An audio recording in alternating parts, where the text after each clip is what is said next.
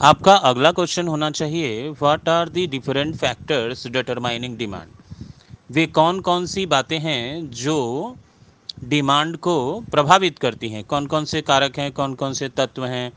किन बातों पे ध्यान रख के हम डिमांड को डिटरमाइन करते हैं? जानते हैं कि ये व्यक्ति कितना खरीदा, खरीदेगा, या कोई भी व्यक्ति कितना खरीदेगा तो वो किन किन बातों पे निर्भर होता है। तो इसके लिए हम लोग जब डिटर्मिनेंट्स पे जाते हैं या जब हम फैक्टर्स पे जाते हैं तो उस फैक्टर्स में हमको दिखाई पड़ता है कि आवर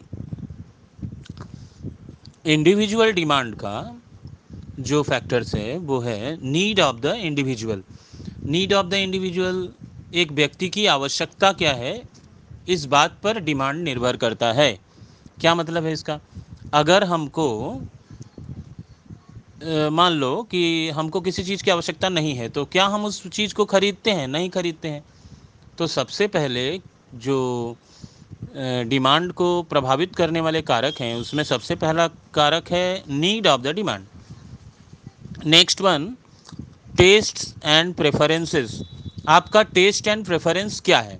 अगर आप चॉकलेट पसंद करते हैं तो आपका काम आइसक्रीम से नहीं चलेगा।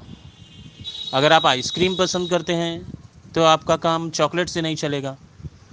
अगर आप आलू और प्याज खाना पसंद करते हैं तो आपको भिंडी नहीं पसंद हो सकता है।